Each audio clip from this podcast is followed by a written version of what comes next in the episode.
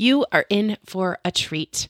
Today, I have interviewed and discussed and talked with Bethany Wilkinson about motherhood and mental health. So, how did I meet Bethany? So, it was about 10 years ago, for sure, three or four kids ago f- for us both. Um, we were at Reedy Creek Park Nature Preserve, and our kids were playing in like the fort building section. They have all these sticks, and you can build like all these forts in the woods of the playground area, which I think they've redone that playground area now. Um, but it was her oldest at the time he was only like nine or 10. I mean, now he's a full grown man, real estate agent. But he came over and introduced himself and was like, I noticed that we both have large families.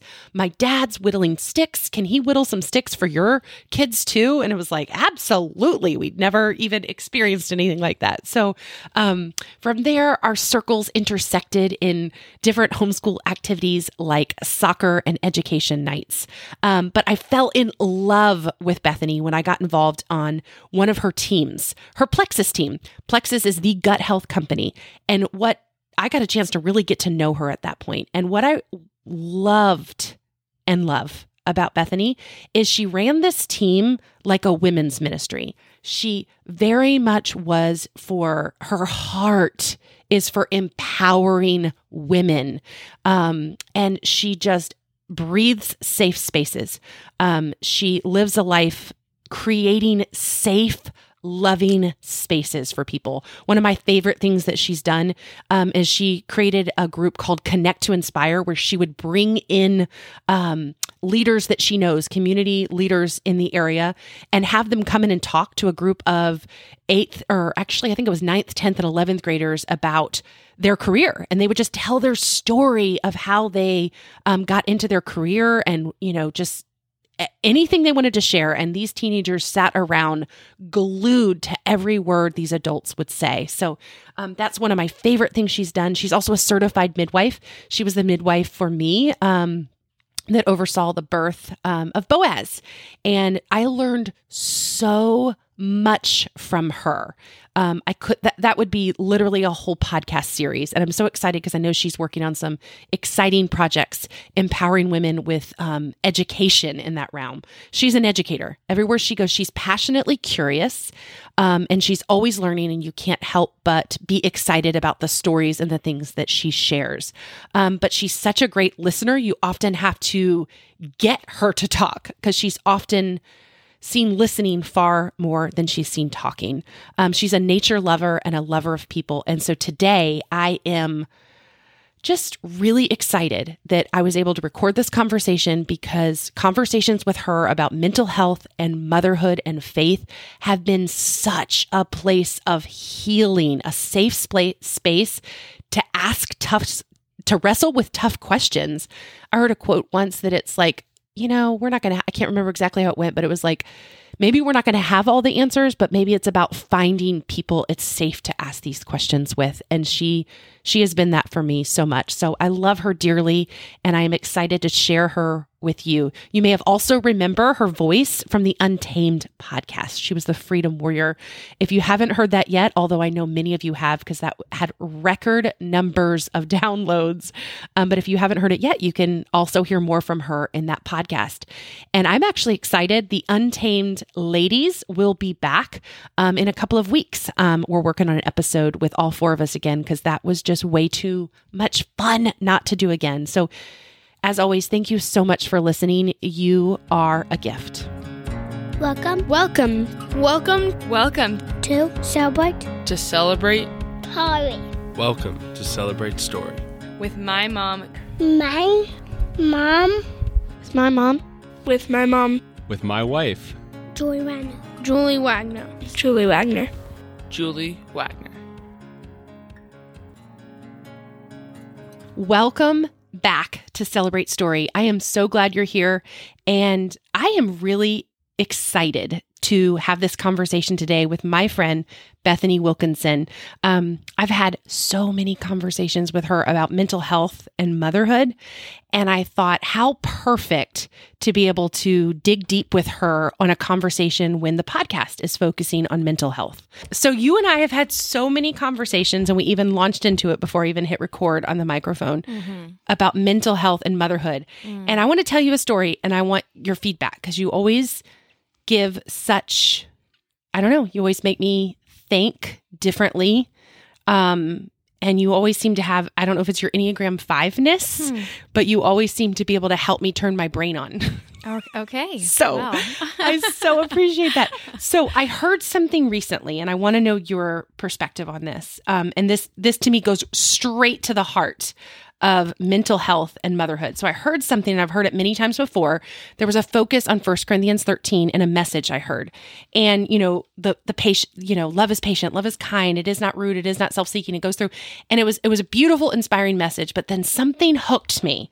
There was a part that it was like, okay, love doesn't keep a record of wrongs. And, you know, if you're talking about something that you were wronged about, you know, five years ago and it's still as fresh as the moment you heard it, that's not keeping a record of wrongs. Mm. And it's like immediately I was triggered because I thought about in my own life how I would use that verse to mm. spiritually abuse myself. Sure. I would be like, I am a bad Christian because I'm still in pain over this thing and I need to let it go. And there was no amount of white knuckling and letting mm. go those things that I was having a very real trauma response. Hmm.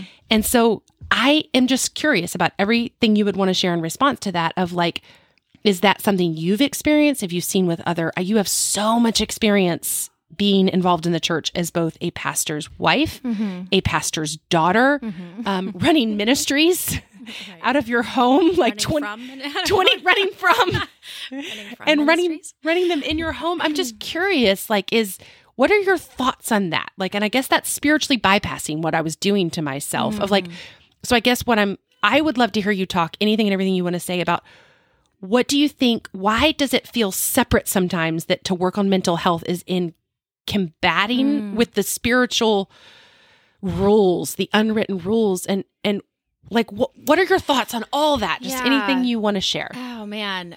Maybe that Well, was too big of a no, question. My first thought is it's so dismissive coming from someone else to say like toward you love keeps no record of wrongs as though it's a directive. Like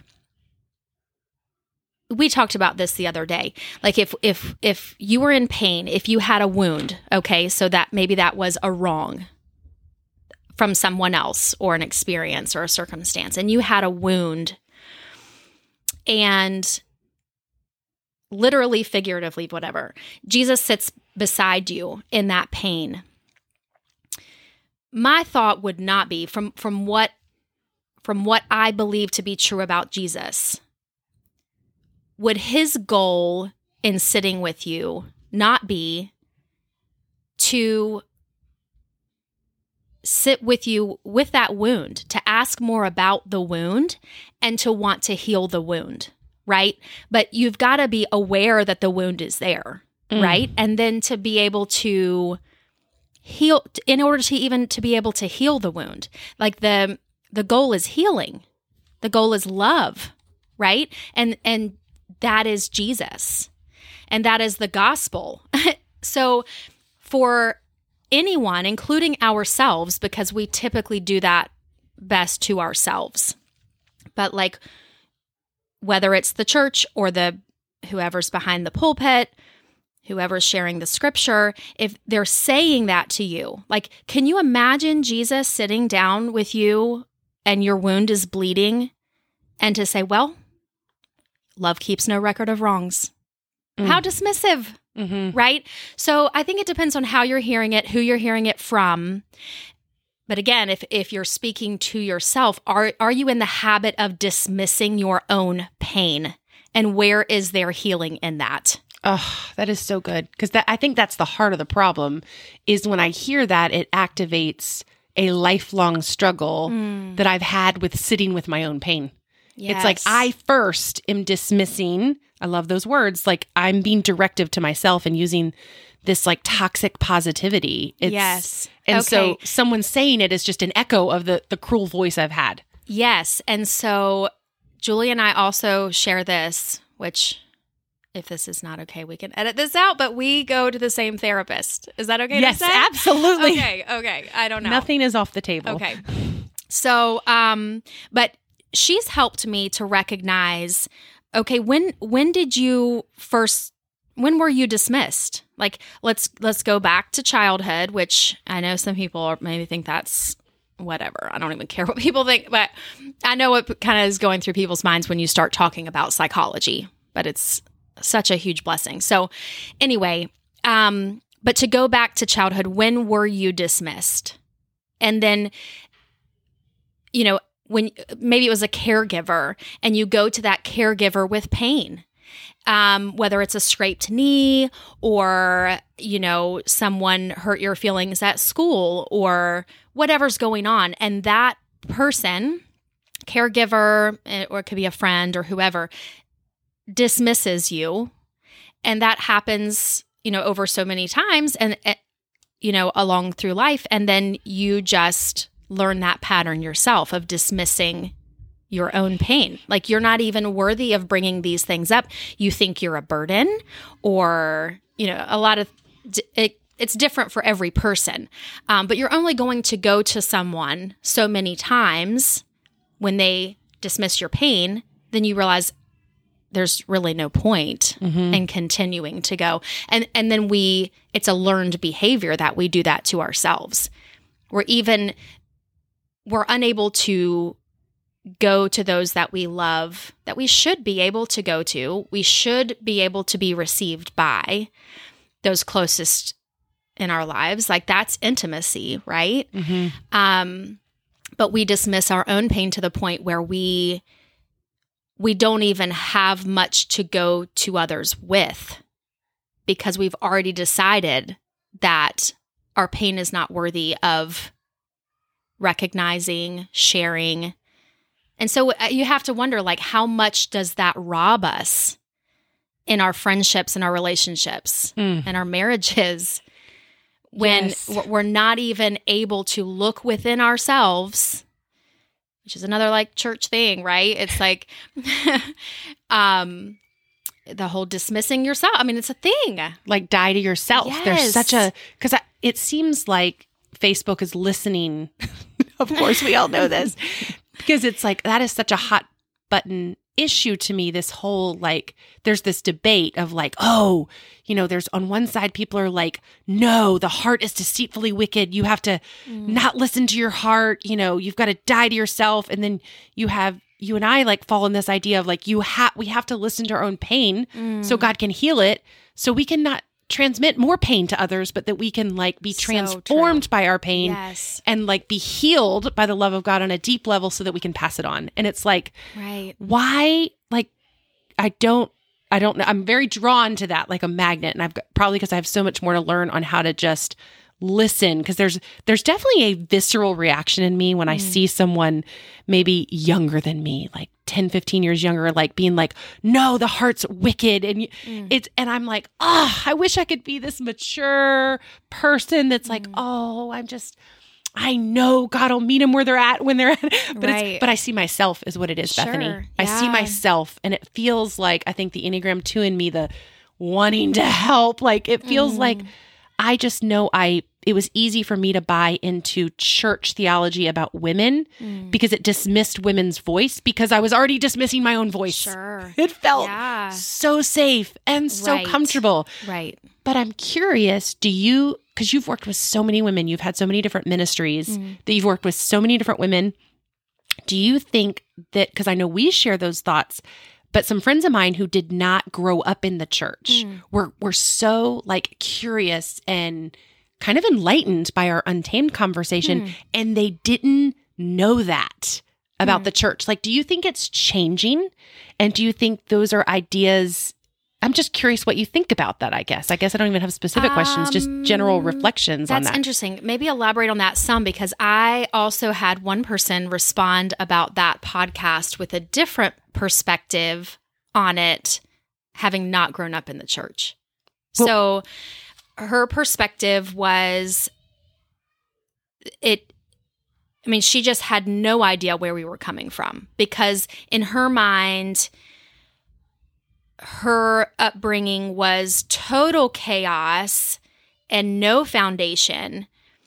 And then to hear that anyone could be harmed by the thing that helped her the most, you know? Oh, so, wow. so, um, so yeah, I mean that that was a good conversation, but I'm curious about your about Yes. your conversations as well. both of them had not grown up in the church and so though they'd heard of this as a distant thing it they had no clue like and i've known them both for 10 years how much Mm. that affected my psyche and mental health and so it opened up some really beautiful conversations but and i certainly don't want to um So those people are not in the church now. they are in the church they now are they now. are in the church both of them are in the up. church now they didn't they Okay. came to the church as adults Yeah.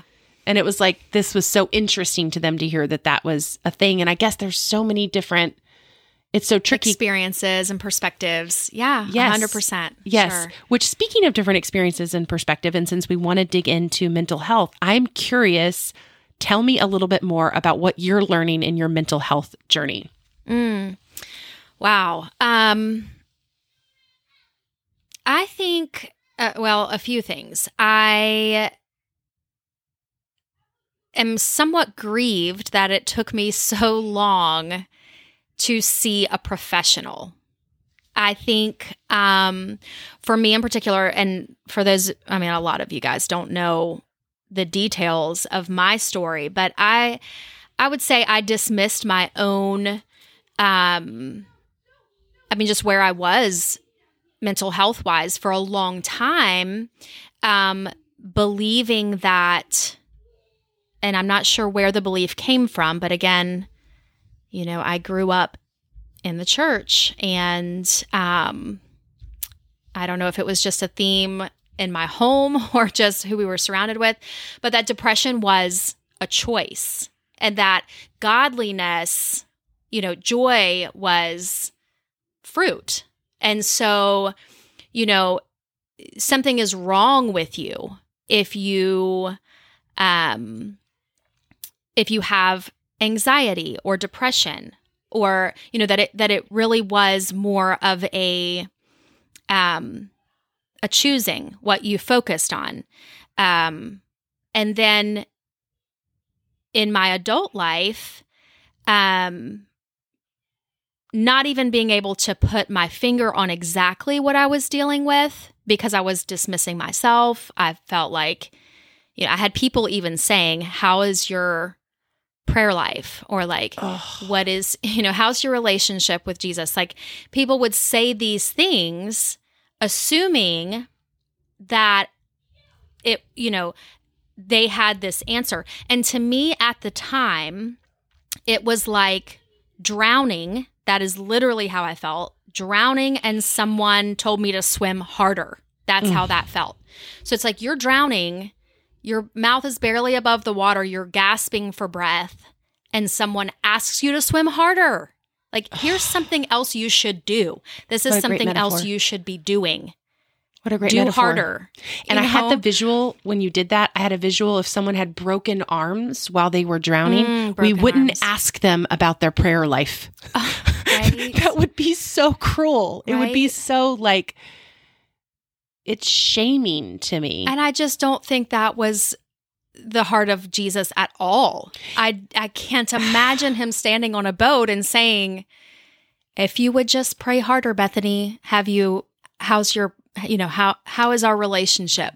As And it- he stands there watching, you know, like watching someone struggle. Is that what we that's that what what- we're doing? that's what we're doing. You and know? it it feeds into me for me, and I don't know if I'm reading my own experiences into this, but it feeds into me this like behave theology is what Mm. I took away from a lot of the growing up years of church and even into my 20s and 30s. It's about behaving and about being good enough. They Mm. d- said you were saved you know, by grace, but it, there was a lot of rules and Yeah. it wasn't about like, and it was about truth was something that you held and that you could grasp. And that if you did these things and read your Bible and then Mm. Yeah. everything would be okay. Right. And it's like, where is the conversation for you're doing those things and things are not okay? Yes. And then it's more dismissal. And then it, More and there's dismissal. still the wounds are still bleeding. And I think for me now, you know, just giving myself permission to spend the money on therapy, to believe that I'm worthy of healing for myself, not just to say, you know, if okay, I recognize where some of my wounds are bleeding onto those that I love the most. And then so so I need to I need to work through some things potentially some things that I don't even know I should address, you know, whether it's childhood or whatever. Um, but initially it was like I have to do this for my kids and for and for our relationship and for my husband. And then in time it was like why why didn't I believe this is something Kim has helped me recognize why didn't I believe that I was worthy of healing? Preach to me. You know, like God believes that.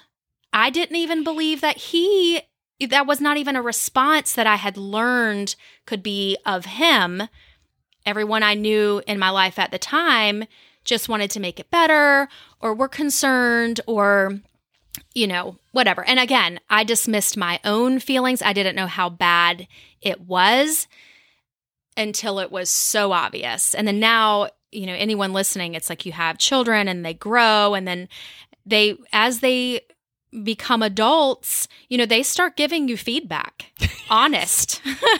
Honest it's coming. Especially in the teenage years. Right. But man, it's like they, you know, It's the so- honest feedback about how they feel um, and whether they felt dismissed. And you're just like, oh my goodness. You know, like, of course, because I was dismissed, I'm dismissing myself. I'm a pro at dismissal. And so then we've got another situation, another generation of when people have real emotional needs or wounds, and we just say, "How's your prayer life?" or "How's your you know are you re- are you reading your bible this is a sp- this is a spiritual issue you know like i'll pray for you or whatever but it, but it, in a sense when someone is drowning when someone is has the wound and they're bleeding and and you say those things not saying all the time maybe that is healing for some but i know that for me it felt like someone was turning their back toward me and i know now that was never that was never jesus he never turned his back. I didn't even know how to approach him at the time because all of that rhetoric created more of a gap, I feel like. Mm. So, you know, I want to go. I want to go back to something you said that was all so rich, and I'm so glad it's recorded so I can hear it again.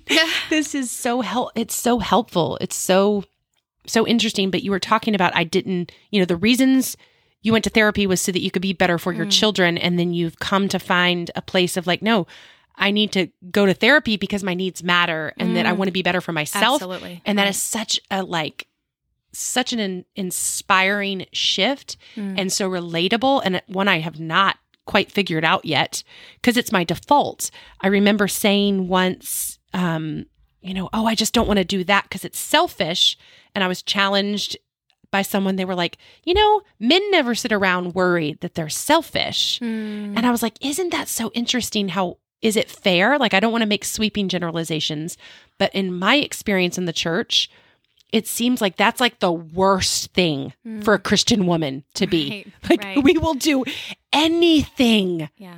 but be selfish. Mm. Like, it's like that is just, I mean, you, I mean, that there could not be a worse insult, maybe Yeah. but it's like it's so insane because I heard Joyce Meyer say recently. I used to listen to her a lot, and I, I don't really catch her as much anymore, not for any particular reason. But she was like, "If you do not take care of yourself, this is a woman in her seventies. If you do not take care of yourself, you will eventually not be able to take care of anyone else." And I was like, "What straight shooting wisdom!" Like, and we're so afraid of that tension. It seems. Mm. Because there's so much die to yourself. Right. And then we're so afraid that's like the perfect thing to say to someone who's in a trauma response that's already dismissing themselves all the time. Sure. It's like, yes, Yeah. which then makes it hard to even own for me. I'm anxious. Or I'm despondent or I'm Mhm. depressed. And it's Mhm. like, but it, I love the way you said that it bleeds out on everyone. Mhm, it does. but I can't, I would never ignore broken ankles. right. Just- right and we don't we don't value mental health in our culture and the church definitely does not help so you know i saw something recently probably because it's like mental health awareness month but it's talking about um you know if you if you were walking around with a gaping wound you would go to the er you know but like emotionally we completely completely dismiss our emotional wounds um, so yeah, I think it just has a lot to do with you know just people believing like okay, um, the Bible is the answer, Jesus is the answer. Which I'm not saying is not true, but like we all use tools, right? Therapy is a tool, and it really does help like peel back those layers and just okay, where are these? where are these wounds? Like we've covered them up for so long and they're still bleeding. There's not enough band aids in this world for some of those wounds. And we need to just get all, rip all of that off, Mhm. acknowledge that, and start to heal that with real, like, psychology is so amazing. I mean, I, if I liked school, I would go right back. Like, I just love everything Kim does. But I mean, I have really experienced a lot of healing and it just it makes me sad what what people, you know, people's ideas on counseling and therapy. I mean, I even ha- sometimes still have a response to be honest. I hear somebody's in counseling, I hear someone's in therapy, we automatically assume something is wrong with them that's not wrong with everyone else Mm. because not everyone else is going. You know, so it must be something really wrong. Yes, with every single person, right?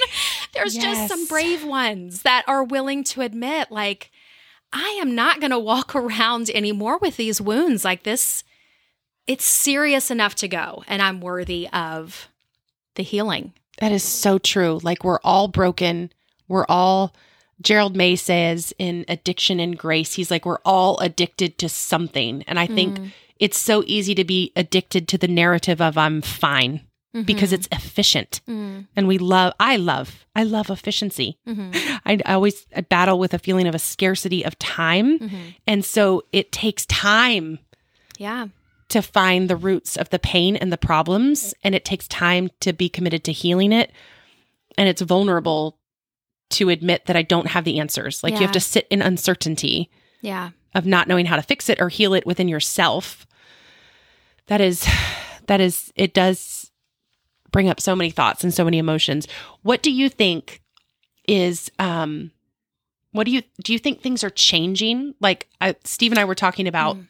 That it's becoming more acceptable to get therapy. Do you think things are changing with our generation? Like i feel like our generation has more space to do this than like our parents generation.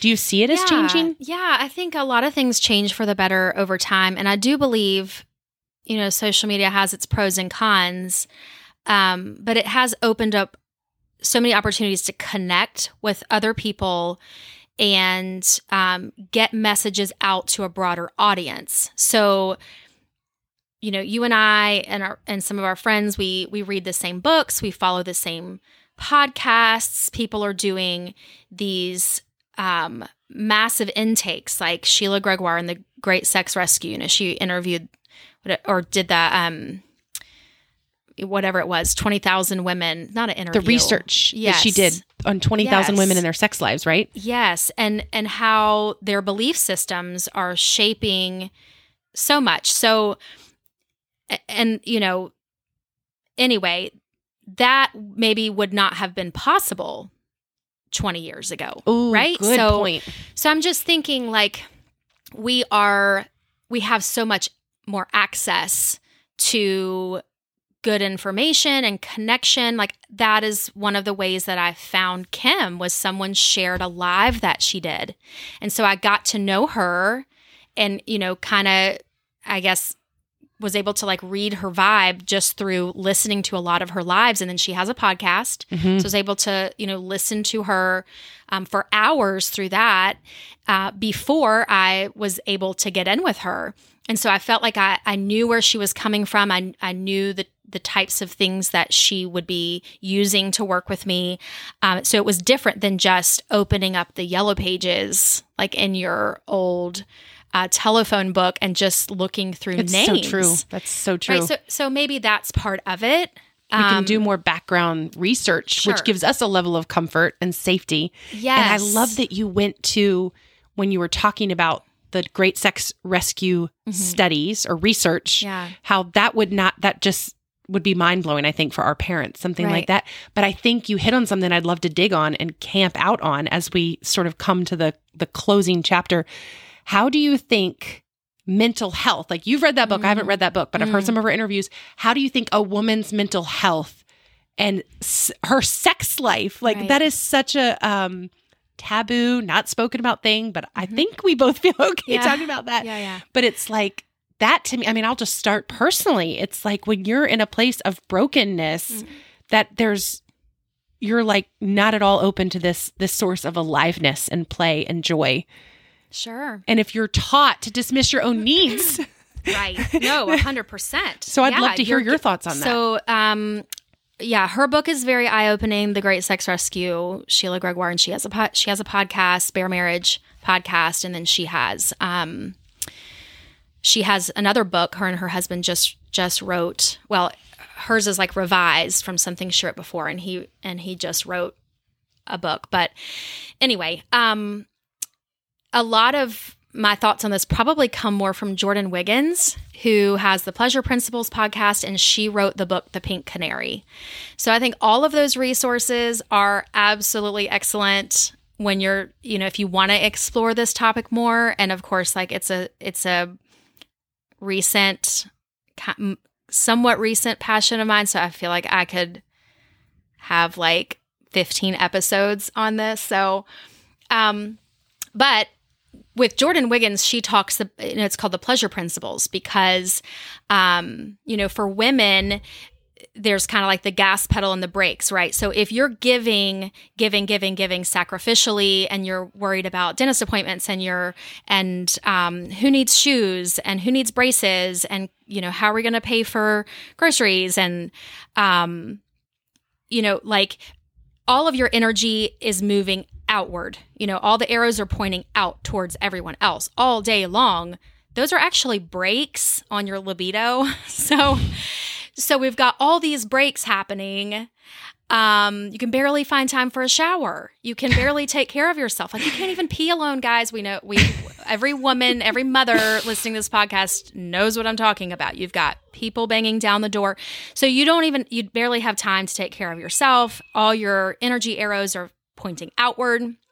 Um and those are all brakes on your libido. So so by the end of the evening, you know, if you've found no time to put some energy arrows towards yourself, right? Then there's really not a whole lot else to give. Like you said earlier, I mean, that it translates into sex, like you said.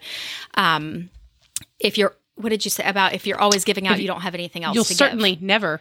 Sure. You'll eventually not be able to take others. But I love the arrow metaphor. That's awesome. Yeah. So it's not, I mean, it's not cut and dry. Like every single person is not the same. For the most part, um, that's how our brains work. And so we're constantly putting on the brakes toward our pleasure all day long. And then we're supposed to just hop in the bed and, you know, full steam ahead. And it's just very difficult um, for women. And we blame our hormones, um, which sometimes that's an issue, but for the most part, it's not. So, you know, we, we blame our hormones. We think something is wrong with us. Um, and it creates even more of a divide because then our husband is may potentially hurt that we don't desire him, that we don't desire sex. You know, and then it becomes this whole cycle and it's really kind of difficult to get out of. And spending time with so many women over time um you know, it's just become a burden on me and I've I have been there too. So it's like you know, women are just like I really could probably go the rest of my life without sex. And and you're just like dang like and i remember saying that to myself and it wasn't my husband. It it truly was like like wow on the brakes over here. Like my life is continual stress and cortisol Mm. and not enough pleasure. And so it was just that part was really difficult. So um so yeah i think self-care has a lot to do with it and just making that decision that like hey this is kind of unfair. Like okay this is how our brain works brains work. We need to sit here with this for a while and like again like going to therapy it's like okay what do i like? What do i want? Am i worthy of asking for it? Like can i make this about me? Why does it have to be about everyone else? Um and it's not that difficult for guys. And for girl i mean for women there's usually a you know like a there's a lot of psychology there you know? So um so yeah believing that you're worthy of you know a great sex life and like figuring it out. Like it just takes it takes time. But that whole jordan wiggins thing is like you know um prioritizing your pleasure throughout the day pleasure. make sure you've got some windows in there um where you're you know pushing the gas pedal more than the brakes. I love that. And I, it's neat to hear you summarize that because having a friendship with you, I see you doing that more and more. I Mhm. see you prioritizing barefoot walks in the woods and grabbing a coffee and enjoying the coffee. And yeah. I mean, I could list enjoying sunsets. Mhm. like, I see you doing that in your life, putting more pleasure in. Right. Which again, going back to the church conversation, as long as I, you know, operated of a mindset that I was closer to God, the more that I sacrificed myself for everyone else, there, there's no space in that mindset for lots of, you know, pressing the gas. Like, because that was the opposite of what we believed at the time was bringing us closer to God, which Mm. it just sounds It's so like- crazy to me now. But Yes, it's like we spiritually abused ourselves. It goes back to the the castle Mm, metaphor. yeah. We thought we were building. You had said once to me in a like late night conversation after ICU talks, which maybe that should be the final thing we hit too after this, but Yeah. a late night conversation after ICU talks, you and I were both super inspired hearing vulnerable, messy stories of hope. And you and I were talking about all these decisions we'd made for so many years. Mm. And you said the mic drop. You were like, we thought we were building a castle, and we looked around and it was a prison. Right. It was like like a blueprint. I mean, you you get these books and you hear these things, and the whole culture is saying like, oh, A and B equals C. You know, Ugh. do all of these things, and so we we've got our blueprints, and we're like spending our whole lives, and you know, basically like brick by brick. Building up this, what we believed was going to turn out like a castle, and then you turn around, there's no door, there's no way out. We're trapped. right? And it was our own Wow. hands. We did it to ourselves, which then is also the most devastating news, is also the best news because if we built it, we can tear it down. Yeah. It's like we can take it down brick by brick, which is what we're doing here, right? What we're doing when we go to yeah. ICU talks. What is ICU talks Mm. ICU talks meant to you? Like what are what is it? Why is it important? Why do you God, go? What are the stories? gave me chills when you said that. Which, Which is part? So, just ICU talks. and ICU just talks. Thinking about it. So our therapist Kim is um what what is she is she runs it? She's I the if it's founder and executive director. Okay, founder and executive director of ICU Talks. Um, which is uh what Tuesday of the is it always the, The third Thursday? Tuesday of the Okay. month. See, I don't even know, but I just I just have it on my calendar. So um yeah, so one Tuesday a month, the third Tuesday of the month, she brings different speakers in. Next month, Julie will be speaking at ICU Talks. So I'm so we're all excited, and terrified. and people audition and then um and then the board decides i guess who is able to speak they have three speakers each time and the speakers are normal people that's the number one thing that i love is that you know they meet in a church but it, it is not like this preachy sermon type um, experience. You've got people sharing their stories, and you just feel more connected to humanity. I feel like in that totally agree. in that space, and people are sharing hard things, and we can learn from one another's stories, but we feel connected versus you know in any other setting sometimes when someone is on the stage and one person has the microphone and it's almost like a like a authority situation Mhm. um I've got all the answers. Here's 10 steps how to be perfect like me. right right uh, but this is like real and raw and i love the opportunities that she gives people to share their stories and i, I just um, really appreciate what she does there Yes, me too. And it's the mission, I think, is to end the stigma against mental health. It's like a place to be okay, not being okay. And that has been such a healing spot for me. So,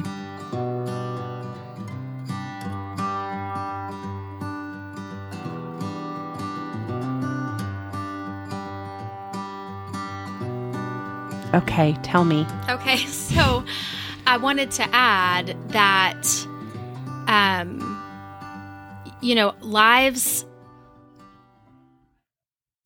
One way in which I think we dismiss ourselves is that we, and again, I think this is another belief that just comes from church culture, but like that we should be happy, we should be content with what we have. Like, like I'll dismiss myself saying, I but I but I have such a loving, caring husband. Look at my seven healthy children.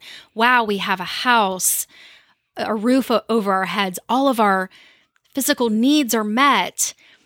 You know, and like whatever whatever we say to ourselves. suffering. Sure. Like the, the Like dance I of have I have no, right. reason to be down because look at all that I'm blessed with. Mm. But it's another way of dismissing ourselves. Yes, we can be thankful for those things and still recognize that there are some pretty serious emotional wounds or emotional gaps in our relationships that are worthy of taking the time and effort to work towards something better. Preach to me. So I just wanted to add that. And I really do. Love my husband, love my kids and all the things and and and love life in those ways, but when I go to therapy and I start to talk like that, Kim is like, "Okay, you see that chair over there? Put all of that in that chair." this during this hour, you're going to focus on what you really need to get out and say. You can focus on your pain here. You're not going to take all those your parents were great awesome. They're over there in that chair.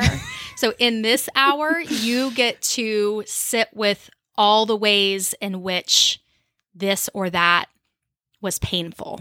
That's so good because So- I do that to myself. It is so you feel guilty focusing on this one thing, but it's like going back to our prison castle. It's like, oh, we can't possibly complain. Look, Mm. there's there's a roof over our head and everyone's here and safe and happy. Let's Mm. just focus on this, which is Right. also for me a form of not just dismissal, but denial. Mm.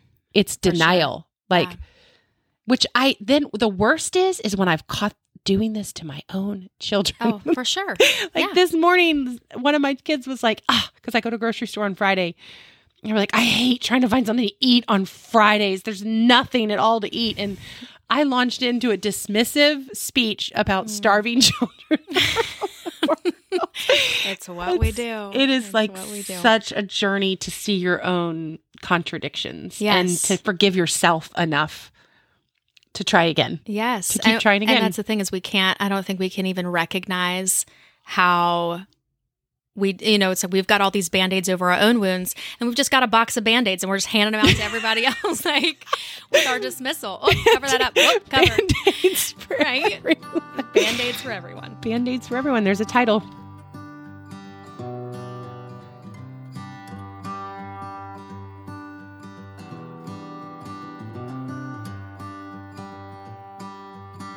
Recently, I was thinking about how just being honest with my own pain is the first step. And I tend to beat myself of, oh, I shouldn't be here again. I shouldn't be here again. There's no reason I should be. I've done all this work. I've, you know, done steps A through Z.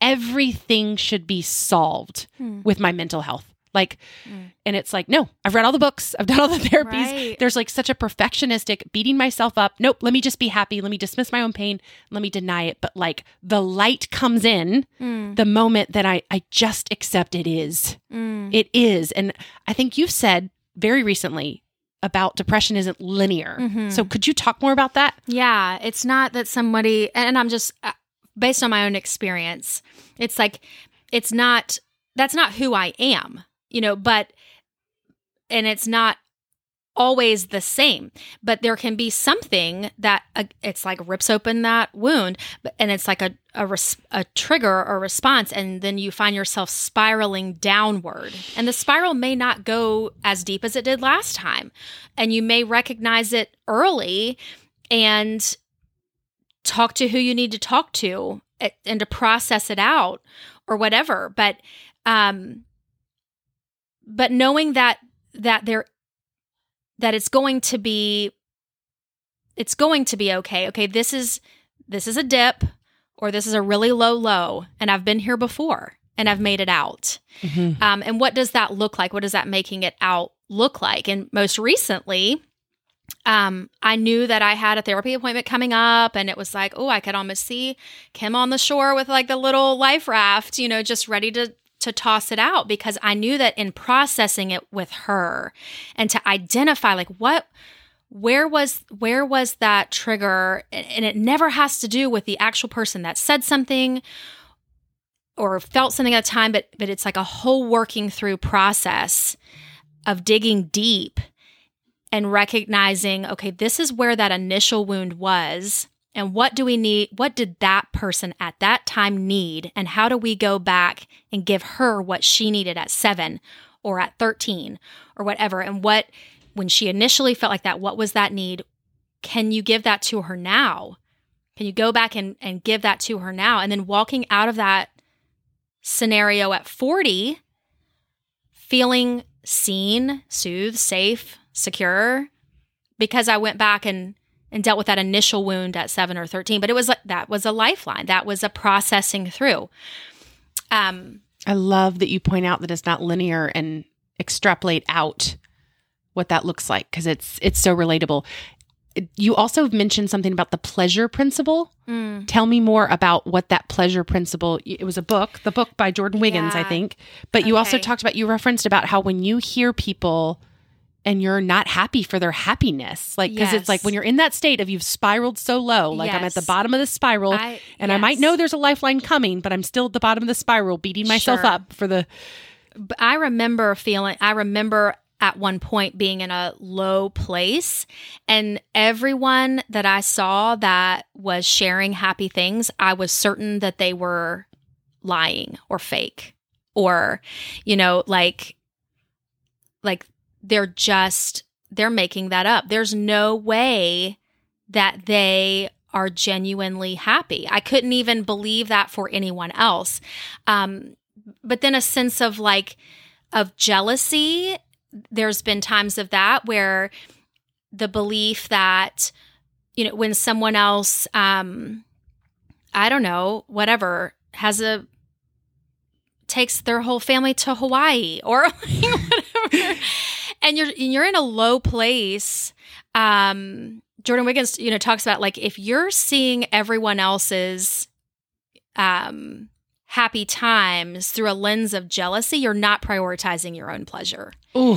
And so it almost gives Mm. you like a practical thing to okay, let me just look back within myself. Like, am I giving myself enough energy arrows back towards me?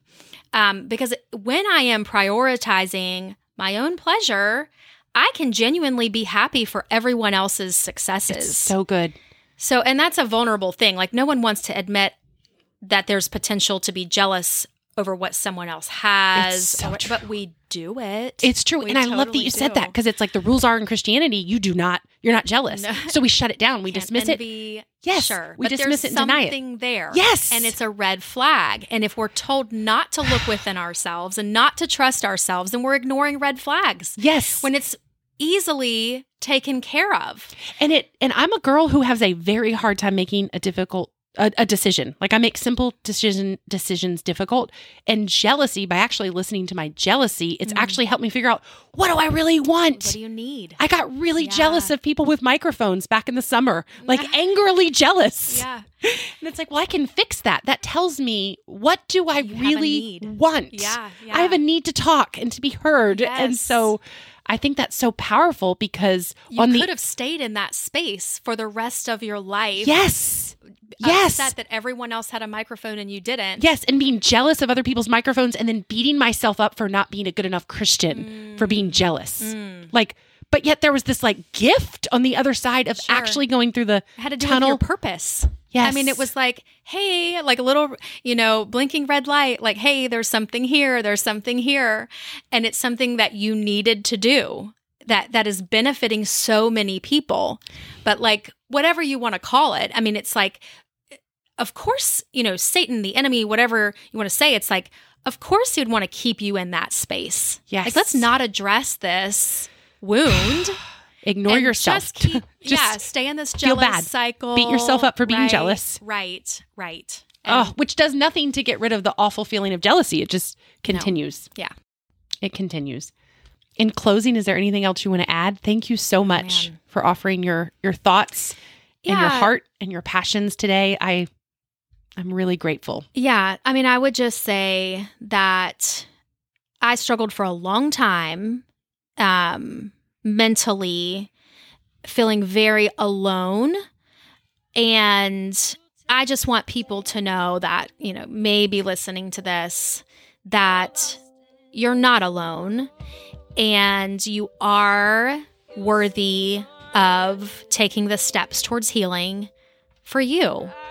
Uh, whatever that looks like, reaching out to friends, finding safe people to talk with that aren't offering solutions wrapped up in a pretty package, Ugh. not asking you to do more, not, you know, just whatever the suggestion is, and it- they may mean well. Um, and also that just, you know, it's okay to say, it doesn't have to be a Facebook post, but like to say to someone who is safe that you're having a hard time. And if you if you don't have anyone in your life that is a safe person for you to say that to, just evaluate. Like like where is all this dismissal coming from and what is that belief system? Um that's there that's creating so much dismissal. Am I dismissing myself in this? Um, but just, you know, to be able to take steps towards healing for you, it is 100% worth it. Um, yeah. That's so good. That's so good.